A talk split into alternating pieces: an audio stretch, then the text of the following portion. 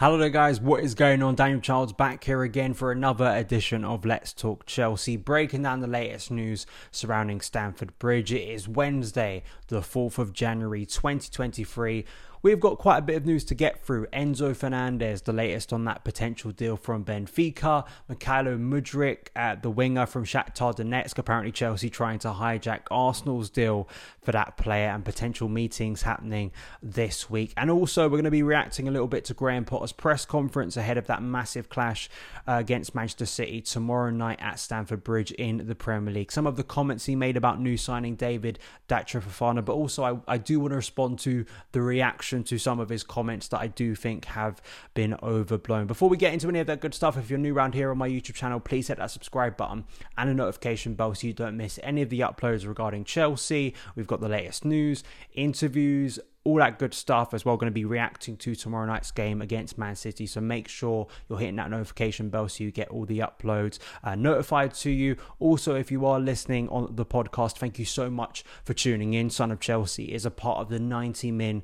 podcast network. Regular content going up on the podcast feed as well. But let's get into the news. I think the the first place to start is the big story of this month, and I think it will be the big story of this month if it does get done. Um, even if it doesn't, I think it has dominated already a lot of the thinking regarding Chelsea's transfer business, and that is Benfica, an Argentinian midfielder Enzo Fernandez. Will it be done? Let's start with this report from Nizaar Kinsella in the Evening Standard. This was yesterday. Chelsea closing on Enzo Fernandez deal as Benfica talks progress. Chelsea are now locked into negotiations over the structure of a club record £112 million deal to sign midfielder Enzo Fernandez. The 21 year old has broadly agreed personal terms with Chelsea and even failed to turn up for Benfica training in a bid to force a move to Stamford Bridge. Chelsea want to pay the transfer fee for Fernandez in free 30 37.5 million installments as they bid to stay in line with UEFA financial fair play rules. The latest from Ben Jacobs from CBS here tweeting this little thread Chelsea and Benfica held further and long talks last night. That was Tuesday night uh, for Enzo Fernandez. Still some key points of difference. Benfica are prepared to sell in a deal spread over multiple installments, but asked for a bigger first payment.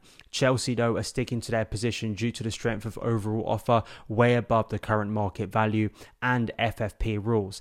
Deal remains close, and Chelsea still encouraged because there feels an urgency by all parties to resolve things, but talks needed on Wednesday uh, before anything is done. And then we've got this little bit that came out of uh, Portuguese media that Benfica president Rui Costa is kind of the defining part of this deal. Now believes the only possible outcome is for Enzo Fernandez to be sold to Chelsea. This led him to mandate Jorge Mendes to negotiate with the Blues in London. I would say the the optimism around this deal continues to grow. Maybe some of those reports that it's effectively done are a little bit premature, but you know, with each passing day, it seems like it's a matter of when and not if. Again, we know in these deals, specifically about you know a deal of this size that also has FFP uh, sort of ramifications potentially for Chelsea, that they may step away from this deal. And we spoke about Simon Johnson's report in the Athletic regarding potential alternatives: Edson Alvarez from Ajax, uh, Alex McAllister from Brighton, um, Moises Caicedo, other players as well you know, there, there could be another route Chelsea go down. Uh, I do find it interesting Chelsea have gone so early in this window for Enzo Fernandez and maybe given themselves that kind of insurance policy in a way that if this deal does fall through for their first choice this month, they're not going to sort of sit back and, and not do anything in midfield. They do want to sign a midfielder this window, but um, hopefully a resolution can be found because it's just so huge. And it also is huge for Enzo Fernandez to come into Chelsea to hopefully impact things at a time of real need for Graham Potter. So let me know your opinions. Do you think this deal will be done? I, am optimistic it will be. Um, just from what I'm hearing, and, and also just you know Chelsea's intent to get these deals over the line uh, and to really I think avoid what happened in the summer with so many deals being hijacked and it look it looking like players being done and then not being done. I think that reputation you know, you don't want that sort of sticking with the new owners that they can't get deals over the line. So hopefully that will be the case for Enzo Fernandez and he will become a Chelsea player this month, uh, which would be really exciting. A player that I'm not sure Chelsea need, it seems like Chelsea are interested, is Mykhailo Mudryk. This is also from the Evening Standard from Nizaar Kinsella that Chelsea could hijack Arsenal's transfer bid with Shakhtar Donetsk meeting set. Chelsea are apparently prepared to meet the Shakhtar Donetsk director, raising a possibility that they could hijack Arsenal's bid to sign Mudryk. Mudryk Is 21 and is Mikel Arteta's primary target during the January transfer window, and the Gunners have raised their offer to 62 million pounds after an initial 55 million pound offer was rejected. Shakhtar have neither accepted nor rejected the second offer yet, but have invited Chelsea into a meeting later this week. I believe there's been a, a small update on this that they're asking for higher prices. They may have even rejected a second offer too, and it may get to that point where Arsenal, in particular, and I'm hearing some people who obviously cover Arsenal thinking that it may be time for Arsenal to back out of this deal. Now, Chelsea going in for a wide player in Mudryk, just looking at some of his stats this season, he has been impressive. Three Champions League goals in six games. That was the six group games. Uh, scored really a really good finish uh, against Celtic that I'm sure many people have seen. He also has seven goals in 12 league matches this season for Shakhtar in the Ukrainian league, which of course restarted, uh, I believe, in September and October time. And just looking at FBref, uh, where he ranks uh, among players uh, in this position, he does rank in the 99th percentile for non penalty goals goals, non penalty XG, assists. His numbers look good. I think if you watch clips, obviously, clips on YouTube can make any player look good. Again, as I always want to be honest with you guys, I'm not an expert on this player. Uh, if you are, let me know your feelings on him if you have watched him on a r- more regular basis. I don't think this is one of my priorities. I have to admit, I, I, know wide positions is something that we are kind of concerned about, but I think that the port of call for me is, is central midfield and also a wide player. I have mentioned the name of Jeremy Frimpong uh, from Bayer Leverkusen. Heard a little bit about that last month, but it hasn't kind of got off the ground. So maybe you know Chelsea aren't seriously looking him at all. But that would be one of my preferences of, of a player that can do two things. I think that Frimpong can offer a wide option and exciting. I think raw, but also very direct wide option, but also play as right back, which I think is very important for Chelsea currently. Uh, but Mudra, you know, he's one of these players that I think is obviously causing a lot of interest, and, and Chelsea and apparently Todd Boehly, the new owners, were out in Qatar having several meetings about players, and he falls into the, you know, 21 years old, he falls into this bracket uh, and an age profile of player that Chelsea have been targeting. I do think that, let's say in a world Chelsea do sign this player or do sign a wide player, I do think one of Christian Pulisic and specifically Hakim Ziyech I could see be on the move this uh, window. I really could because you're kind of just thinking where are all these players going to play? And also, Callum Hudson-Odoi is out on loan at Bayer Leverkusen. I mean, what's the future of him going to be heading into next summer when he returns from that loan uh, in Germany? I, I, do think that he'd maybe consider also departing because this is a young player you're really heavily investing in. Is Raheem Sterling going to be going anywhere? Um, Christian Pulisic, it's kind of 50 50 for me um, and other players who can play in that, those wide areas as well. It's it's a big question, I think, for Graham Potter, for Todd Boehly, for the new recruitment team over you know getting these players in, and also Christopher Nkunku. I mean, where is he going to line up in all of this? So let me know your opinions on Mudryk. Do you think this is a player Chelsea really need to be hijacking? Um, considering also the price that it could go up to with other deals that could be done for Chelsea this window, let me know in the comments below. The final thing to speak about today is uh, Graham Potter did his press conference uh, for the uh, pre-match ahead of Manchester. Manchester City, and his uh, comments, unsurprisingly, have caused uh, a little bit of outrage on social media. I don't know why. Uh, we're going to get into some of this. I think the first thing to react to is this piece from Adam Newson in Football London. Uh, Graham Potter outlines David Datro Fofana plan and explains big transfer problem facing Chelsea. He was asked about Fofana, who was obviously present at the game against Nottingham Forest on Sunday, and was just asked about you know what are the plans for him when he when he uh, arrives. He said, We still need to wait for clearance and all those formalities. Uh, he's been on a bit of a break, so we'll give him some time to train, to assess him, and then work out the best solution in terms of taking the next, next step in his career. So I did see a report out of um, Holland that uh, PSV could be interested in taking Fofana out on loan for the second half of this season. Um, I think some of it may lie on what Chelsea do in the attack if Chelsea don't sign a centre forward and we stick with, say, Kai Havertz and Aubameyang, I think the chances of Fofana at least sticking around for the next few months until the summer probably increases just to have that option off the bench. If we do go out there and sign an attacker, and you maybe could argue that Mudryk could sort of fall into this category, then I think Fofana will probably be looking to get a loan. Uh, I may be wrong on that front. You know, if, if Mudryk comes in, Ziyech goes, then you still have maybe a striker problem for the second half of the season.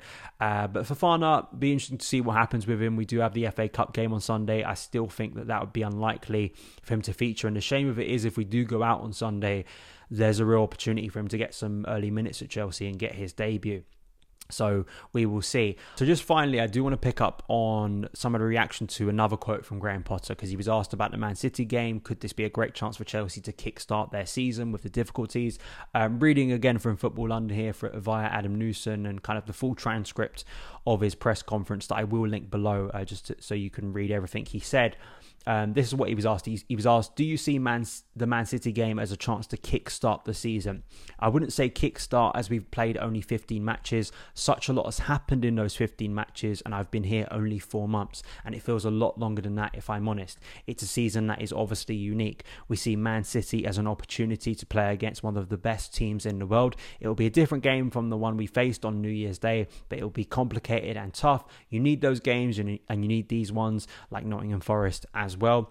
As much as we want to win, and I don't want to sound like it's acceptable to lose, it's not. But unfortunately, part of the game is dropping points, is not succeeding. You've got to suffer and get better. When I think back to how I got to this point, a lot of the things are the setbacks and the moments of struggle. So it's not thinking of it as a kickstart. We focus on the next match, try to improve, and try to get better. So maybe I'm in the minority. I don't see what Graham Potter said there that was so offensive. And of course, all the reactions are what you'd probably expect uh, regarding Chelsea fans' frustration with Graham Potter, the lack of charisma, um, standards, you know, disrespecting the club, you know, not taking things seriously enough, not speaking like a Chelsea head coach. I do have to talk about this because it has irritated me and, and it's it's part of like the double standards that you so or, or sort of the double think i think is better, a better way to represent my frustration of kind of what i'm seeing at the moment the hypocrisy of of people taking multiple positions at the same time which you see so often on social media for very different you know uh, subjects but particularly about football um, to kind of spite a player or spite a manager uh, where for instance after nottingham forest graham potter says we didn't deserve more than a point now, I think most of us watching that game would make that assessment. Now, before uh, we returned after the World Cup, people's frustration with Graham Potter. Uh, was that he was being maybe too positive in certain situations about the players when we got a poor result, wasn't being honest about it, um, and saying, you know, you're really dragging down the standards. That's usually what I'm seeing regarding uh, accusations towards Graham Potter. But then when he is honest and says, I don't think we deserve more than a point, once again, he is accused of dragging down standards and praising the opposition too much. Uh, he can't win, obviously, in that situation. And it does seem like to me a lot of the criticism aimed at Graham Potter's personality and what he says in a press conference and interviews, uh, which I'm not sure how much I put stock into because I'm judging Graham Potter as Graham Potter. I'm judging him as a coach, and, and mainly I'm judging him based on performances. If you have a problem with Chelsea's performances, which I think all of us have so far this season for different reasons, absolutely fair. If you have a problem with his tactical approach, absolutely fair. When I start hearing things, really shallow things, it about what he should be saying in press conferences, what he isn't saying is in press conferences. Oh, he isn't motivating. I'm seeing clips reshared of Thomas Tuchel berating Conor Gallagher earlier in the season um, and saying we need this from a Chelsea head coach. I've seen clips of Emma Hayes in the I think it was the, the Zone documentary that was made uh, where she was in a team meeting with her squad and was kind of berating them for recent performances. Uh, those kind of things are behind closed doors, by the way. I mentioned this on Twitter. You know, those kind of meetings we very rarely see. So we don't know how Graham Potter interacts with his players inside the dressing room at Cobham when when it's away from the camera. So for me to judge that and for me to guess what that is like just because of his touchline demeanor and what he says in press conferences, I think would be naive. Um, it may be similar. Um, he may have kind of a, a, very calm way of approaching things, but we don't know. So that that's one part of it. And then also on sort of the Tuchel thing, um, Tuchel berating Conor Gallagher and, and having that emotion on the touchline, sure, at times was was something that Chelsea fans connected with, but that was during a run when performances were really bad and he was still being very active on the touchline like Tuchel has always been in his career. Um, but Chelsea weren't playing great football. They were playing a similar brand of football or, or, similar type of football to what they are now. They, they, were not that impressive. They were not that engaging. They were playing a, a boring style of football uh, that wasn't very impressive. So again overblown. I think people, you know, are dismissing facts. You know, you could have used better clips to kind of demonstrate Tuchel at his best, maybe during the Champions League run, not during a game when Chelsea were playing really badly against West Ham at the time, um, and really struggled.